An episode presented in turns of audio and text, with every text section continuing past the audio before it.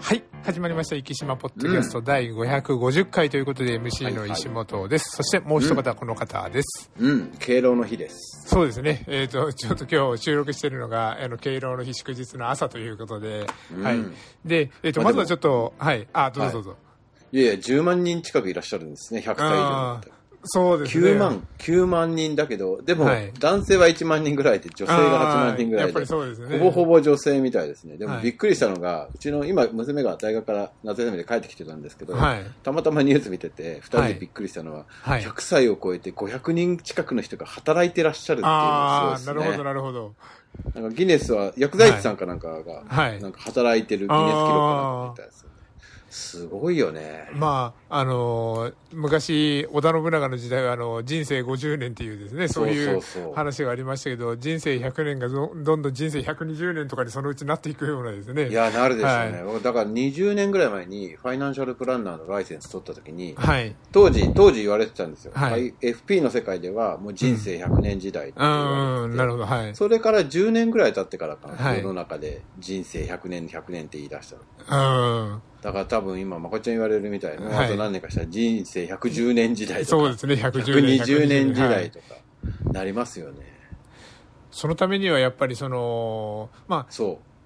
薬として例えば認知症薬だったりとかそういうのがすごく進化していって、まあ、おそらくそれこそ私たちが100歳120歳とかになる頃には認知症治療っていうのはもう今よりも格段にやっぱり進んでるだろうなというような。いや、あり得ると思いますね、はい、そうするとね、やっぱ頭と体がしっかりしてるんだったら、はい、もう150でも200でもいいんですけど、そうですね、はい、ただそうなってきた時に物理的にやっぱりまだ関節だったりとか、うん、筋力だったりとかですね、そういうところ、頭がしっかりしてるんだけども体がついてこないっていうですね、心肺機能とかもそうですけども、ここは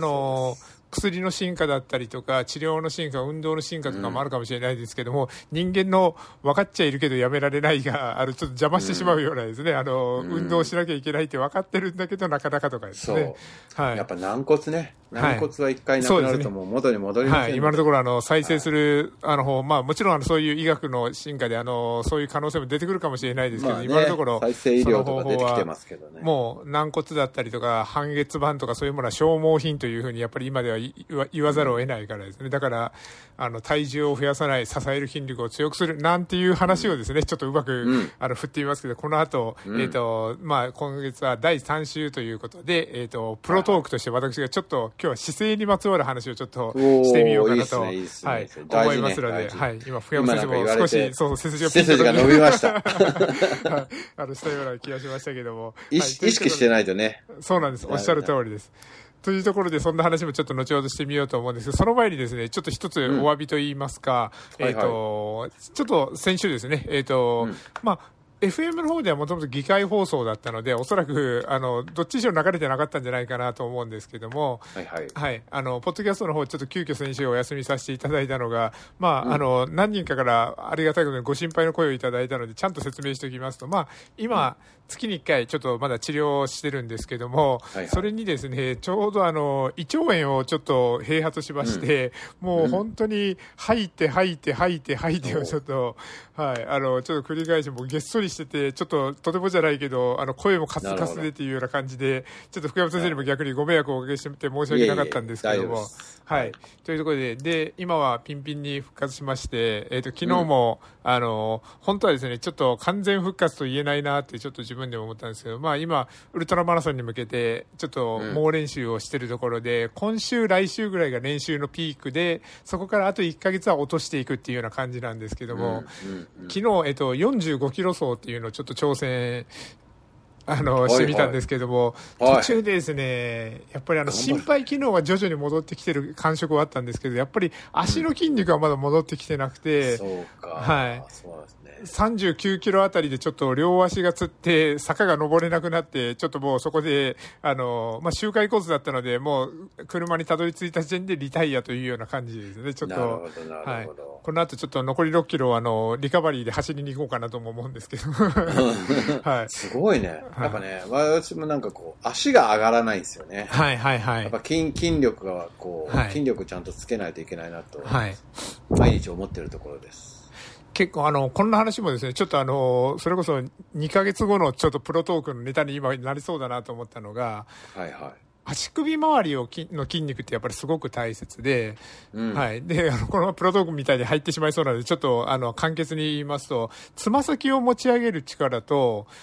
かかとを持ち上げる力ですね。これは両方ともやっぱり転ばない歩行を維持するっていう意味でものすごく大事なんですよね。なるほど。はい。よくスクワットとかをやって、太ももの周り、股関節周りの筋肉を鍛えるっていうのはよく皆さんされたりとか、腹筋をされたりとかあるんですけど、足首周りを鍛えるって方なかなかいらっしゃらないと思うんですよね。はいはいはい。もっと言えば足の指を鍛えようなんていう方もなかなかいらっしゃらないんですよね。はいはいはい、はい。はい。で、かつ、タオルをこう、はい、指でこう、そうそう、こさぐっていうのですね。はい、うん。ああいう運動、あれは今度は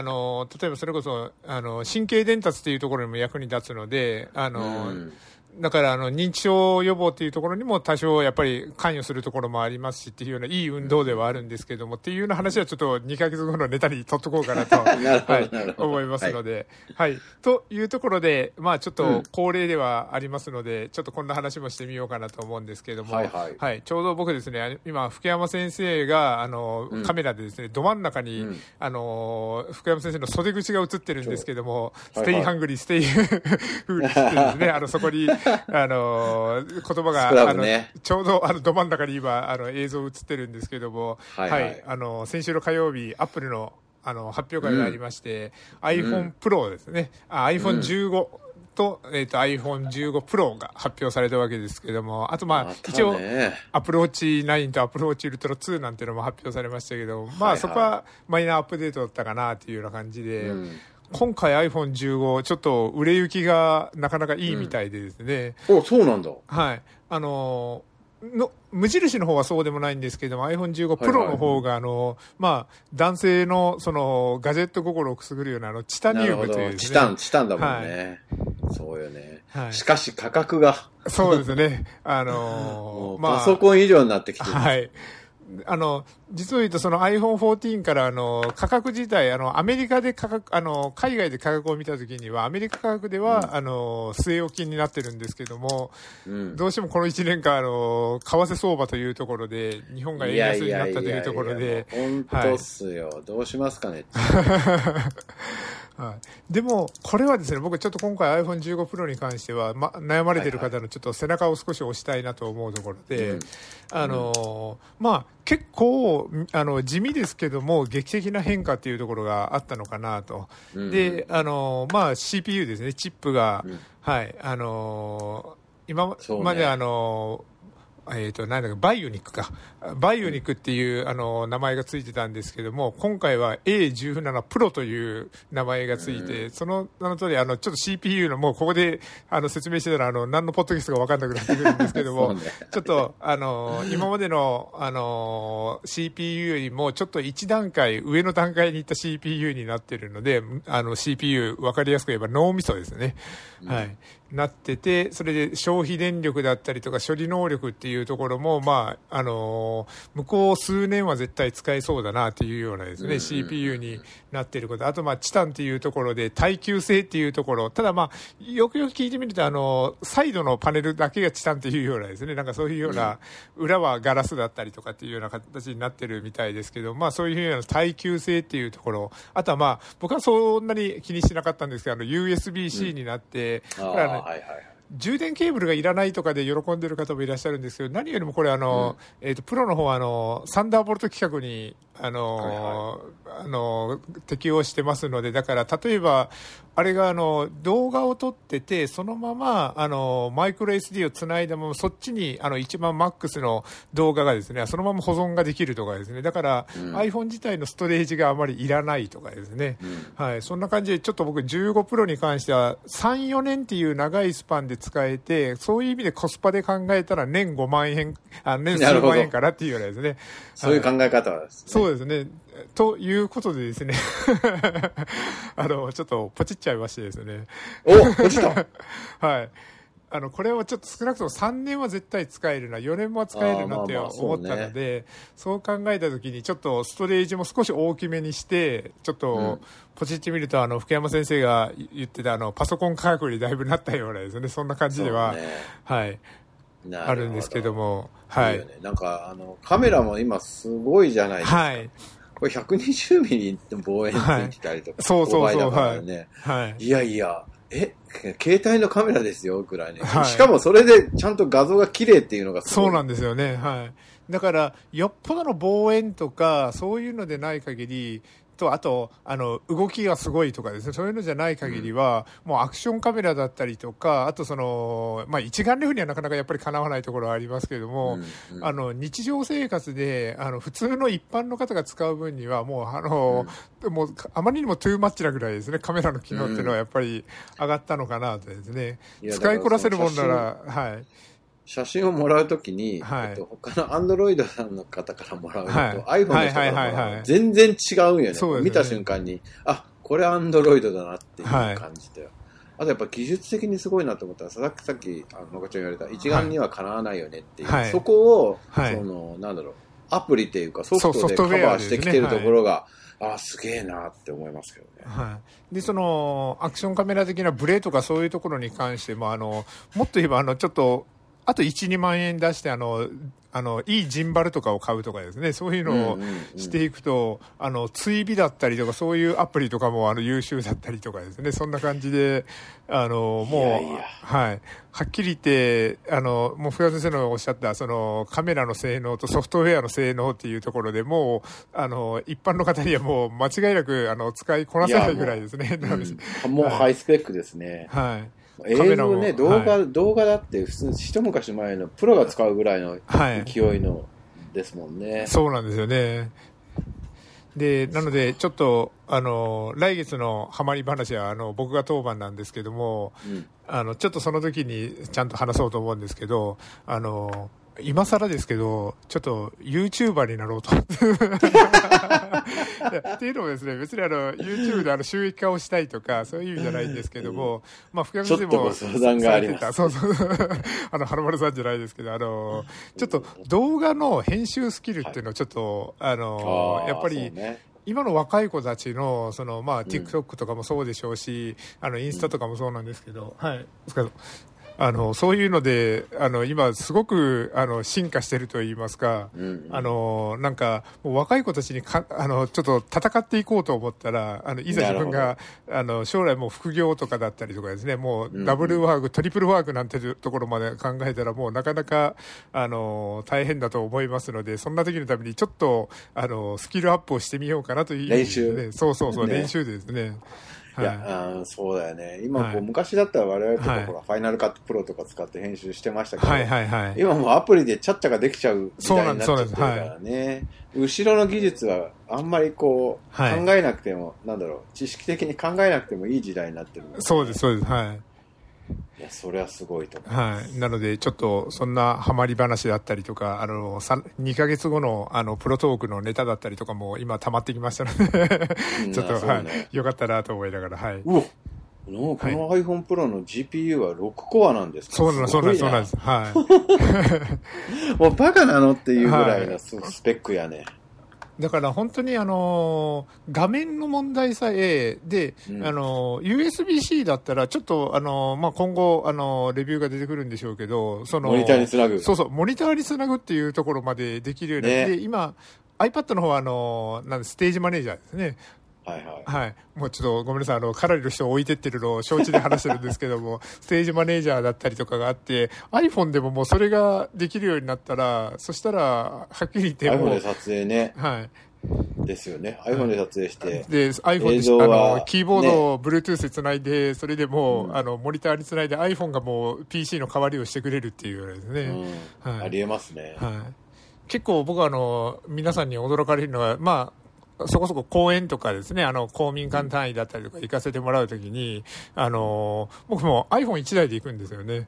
まあまあそうね、今ね。はい。で、そこにもうキーノート入れといて、それで、HDMI つないで、まあ、プロジェクターなりテレビにつないだら、パソコン持ってこられなかったんですかっていうふうに皆さん言われますけども、うんうん、それぐらいのレベルだったらもう iPhone1 台で。いや、そうですよね。はい、もうで、かつ、はい。可能なスペックですからね。はい、でかつFIRETV スティックだったりとかああいうの持っていったらもうそれもワイヤレスでできるからですね、はい、だから荷物が軽い上に動きも自由に取れるの、僕みたいに結構やっぱり運動系の公園だとやっぱり、はい、1時間の公園の中でやっぱり2回3回は体を動かしてもらう機会なんてのもあるからですね、はいはい、だから非常に助かるというところで、はい、そうよね、画面の大きさだけが本当に、はい、そうなんです、おっしゃる通りですね。まあ、かといってなんか今ちょっとあれアンドロイドで出る折りたたみっていうのは僕はちょっとね、少しでもはい、なんか iPhone もなるんじゃねえかっていう話も、まあそうですね、厳しもあるんですけど、はい、僕はそこはちょっと反対派なんですけどね、なんか、はい、そうね、なんかしっくりこない感がするんだよね、はいはい、それだったらなんか目の前のモニターかなんかに映してそれこそまこちゃん言ったキーボードとの方がいいような気がするけどな、はいはい、でそもそもそのキーボードに関しても、もう今音声入力がものすごく、ああそうね、はい、すごいすごい、はい、ちょっと僕は薬の副作用で末梢神経障害がちょっとひどいとき指が動かないとかがあるんですよね、はいはい、で、はいはいはい、そういうときも音声入力をしてたらほぼノーミスでいけるときとかありますもんね。いやこうなんだろう、はい、ウォーキングとかしててアプローチつけてて、はいはいはいはい、あそうだっつってメッセージに返信するとか、はい、普通にこう簡単な文章だとか、はい、全然間違いなくてそのまま送信できます、はい。この前試しにちょっと1000文字の文章をちょっと読んでみたんですけども、はいはい、ミスに2つにしてからね、1000文字ですね。いやちょっとはいすごいよね。まあまあでもね、後ろでね、まあ、今読んでるプログラミングの本とかも、はい、ものすごいその、はい、なんだろう、偽り伝達のやつを直すっていうアルゴリズムすごいなって今って思いながら、はいはい、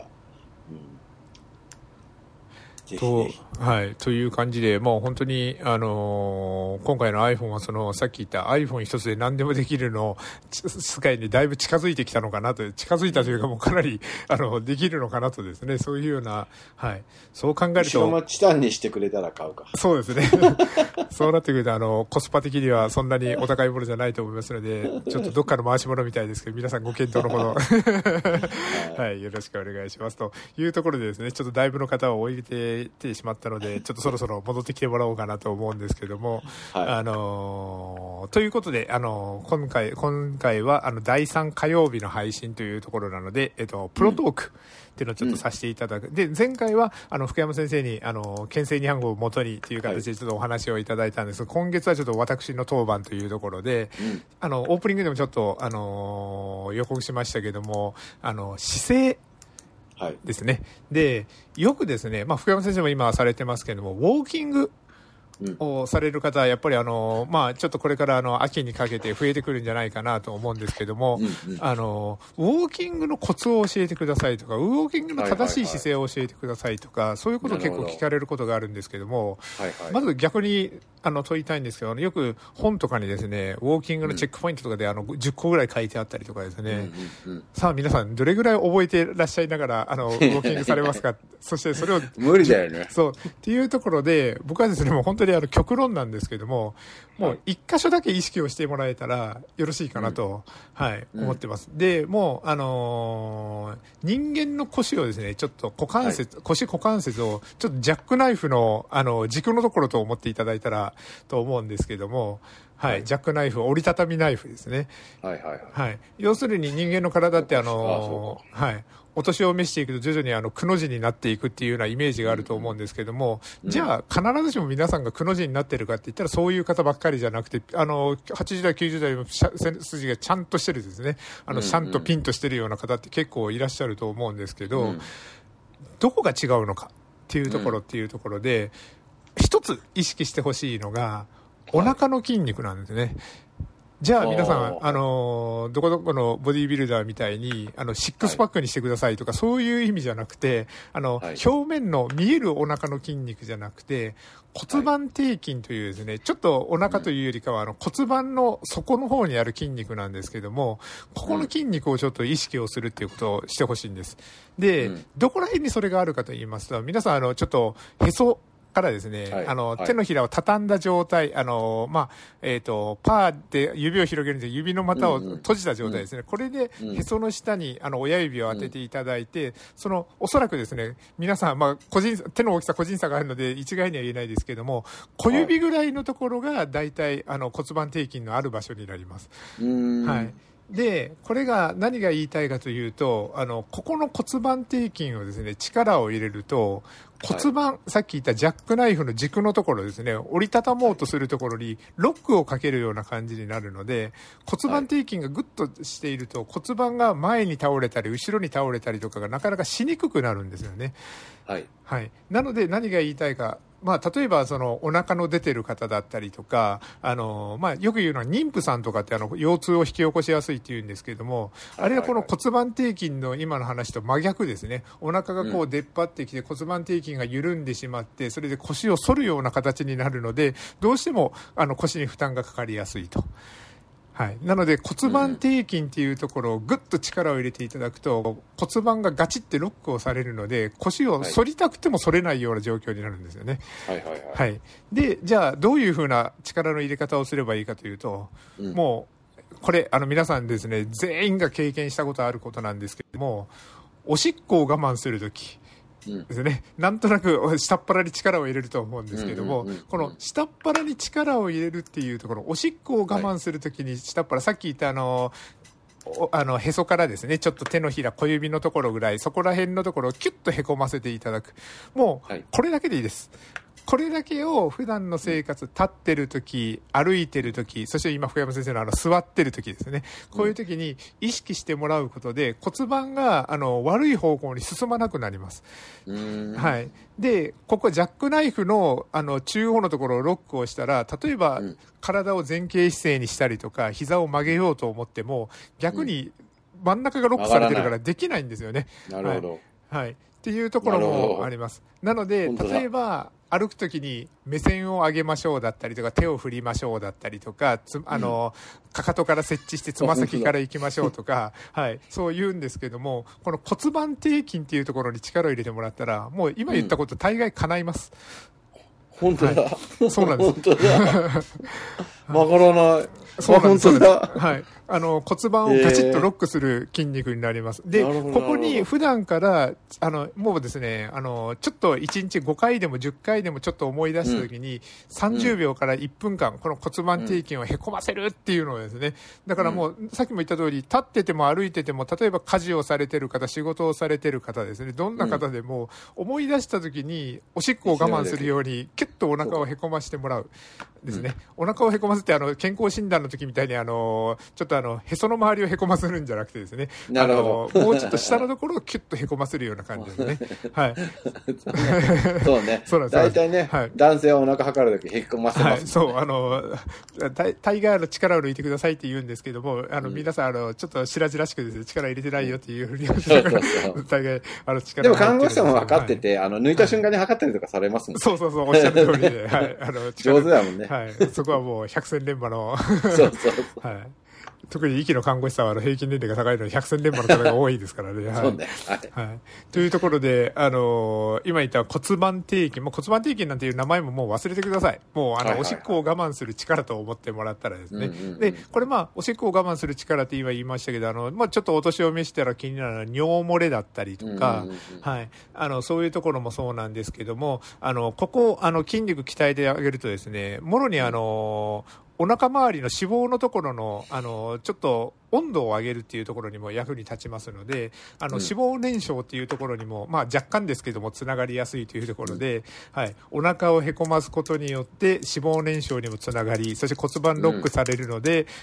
さっき言った姿勢を維持しやすかったりとかですね、はい、そして尿漏れ防止にもなるというところなので、はい。なるほど。難しいことは言いません。もうとにかくおしっこを我慢するように、へその下のあたりをキュッとへこませる。これだけですね。うんうん、これを座ってるとき、立ってるとき、歩いてるとき、何かをしてるときですね、思い出したときに1分間でもしていただいたら、はい。で、特にウォーキングをされてる方ですね、これで、あと2つだけ追加をすると、お腹をキュッとへこました状態で、はい、少し斜め上を見ながら大股で歩くっていうのを意識してもらったら、もう、ね、はい。もう100点です、このウォーキングですね。はい。でよく言われるのがその歩け体にいいんでしょって言うんですけども、はっきり言って姿勢が悪い人の歩けは関節を痛めるだけです、ね、はい、膝が痛くなる、腰が痛くなる、それを歯を食いしばって腰痛予防のために、膝痛予防のためにウォーキングしてます。でも痛いけど我慢して やってるんですよ。もうそれはもうただの悪影響にしか、はい、大事な消耗品を減らしてるのと一緒です、はい、昔のスポーツみたいに、ね、根性論だけ、はいですので正しく行いましょう、はい、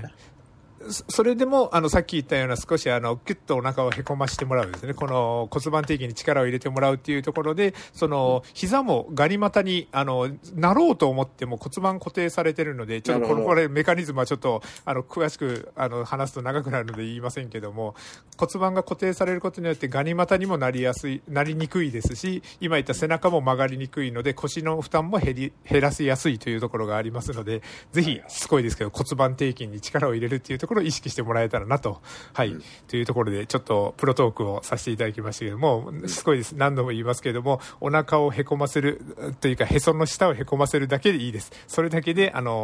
皆さんの姿勢はある程度保てると思いますので、ぜひお試しいただけたらなと、はい、思いますと、はい。そして、あと5分ほど残ったので、ちょっとニュースの方にも行こうと思うんですけども、福山先生、ちょっとですね、ちょっと今日は息のニュースというからちょっと小ネタみたいな話なんですけども、はいはいはい、難易度999というですね、ちょっと記事があるんですけども、羽田空港の、まあ、3レターコード、まあ、3文字表記ですね。アルファベット3文字表記なんですけども、羽田は HND、羽田、分かりやすいかなとかですね。はい。で、ちょっと息に無理やり絡めますと、息空港の3文字表記、すごく簡単です。IKI、息ですね。はい。で、ちょっと福岡は海外の人からしたらちょっとネタにされるような3文字表記に、はい、ああそうね、はい、なってたりとかして、そんな感じもあったりとかして、まあ、基本的には地名を元にしたですね3文字表記になっていることがあるんですけれども、はいはいはい、中にはなかなかちょっとですね被ったりとかして難しいところが、はい、あったりするんですけども、ということで福山先生ちょっと、はい、いろいろパターンがあるんですけど、さっき言った地名のから3文字を取るっていうのもあるんですけども、ジャパンの J をお尻につけるっていうですね、そういうようなパターンもあります。そうなると KKJ、 これどこだと思いますか？わかんない。北九州ですね。にジャパンの J をつけて KKJ とかですね。なるほど。はい、であとはですね、結構適当な Q とか X とか意味のない文字を入れるっていうようなパターンもありまして、例えば、秋田。なんで多分もう被ってそれ以上やりようがなかったんだと思うんですけども、なるほど。秋田だったら、秋田の A と他の T ですね。AT の間に X を入れて AXT になってたりとかですね。絶対わかんない、はい。そうそう、わかんないんですけども、さあ、今の絶対わかんない。でもこれはですね、パターンを覚えたら、A と T を、間に X とか Q が入るときは、その残り2つを使えばいいんだなとかですね、そういうような、はい、パターンが見えてくるんですけども、さあ、どうしてこうなったっていうのがですね、KIJ っていうのがあります。これもうはっきり言います。僕なんでこうなったかっていうのはここでも答えが出てないんですけども、KIJ、はい、もうまともにJ はですねさっきのパターンであれですジャパンです。じゃあだからあと K と I だけで考えるということになるんですけども、果たしてどこでしょうという。じゃあ全く関係ないでしょ。全く関係ないです。もう考えても分かんないです、正直。答えから言うとですね。はい。ということで、もう答えを先に言いますけれども、新潟空港なんですね、これですね。なんではい。もう、ここでも書いてます。分からないと、結局。なんで KIJ なんだろうっていうようなですね。はい、そういうようなネタで。まあ、もしかしたら、越後の国の、越後の、越ですね。あれが、越境を越えるっていう字ですよね。はい。それから K が取られてるんじゃないかとかですね。で、新潟の NI の I のところから、来てるんじゃないかとか、あと田中角栄から来てるんじゃないかとかですね、はい、コシヒカリから来てるんじゃないかとかですね、いろんな、はい、K だけやね、そうそうそう説があるんですけど、結局のところ KIJ なんでなんだろうっていうところで、この場合のこれなんでこんなニュース紹介して、まあ、IKI 息も関係あったっていうところも一つあるんですけども、この前のホバークラフトじゃないですけども、ちょっとこの KIJ の謎をどなたかご存知本当ね、はい、方ですね、はい、ここだけなんです。もうどうやってもですね、理由がわからないのはここだけということなので、はい、もし空港行動って誰が決めるんだろうね。どうなんでしょうね、こちらは。まあ、国際なんとか機関みたいなのがあるんでしょうけどね。はい、あるんでしょうね。はい、うん。そこに聞くしかないよね。そうですね。じゃあ国際なんとか機関の方、ご存知の方いらっしゃいましたら、76@EKFM.jp の方に、連絡ないだろうな。はい、というところで、30分経ちましたので、この辺で以上、ポッドキャストを終わりたいと思います。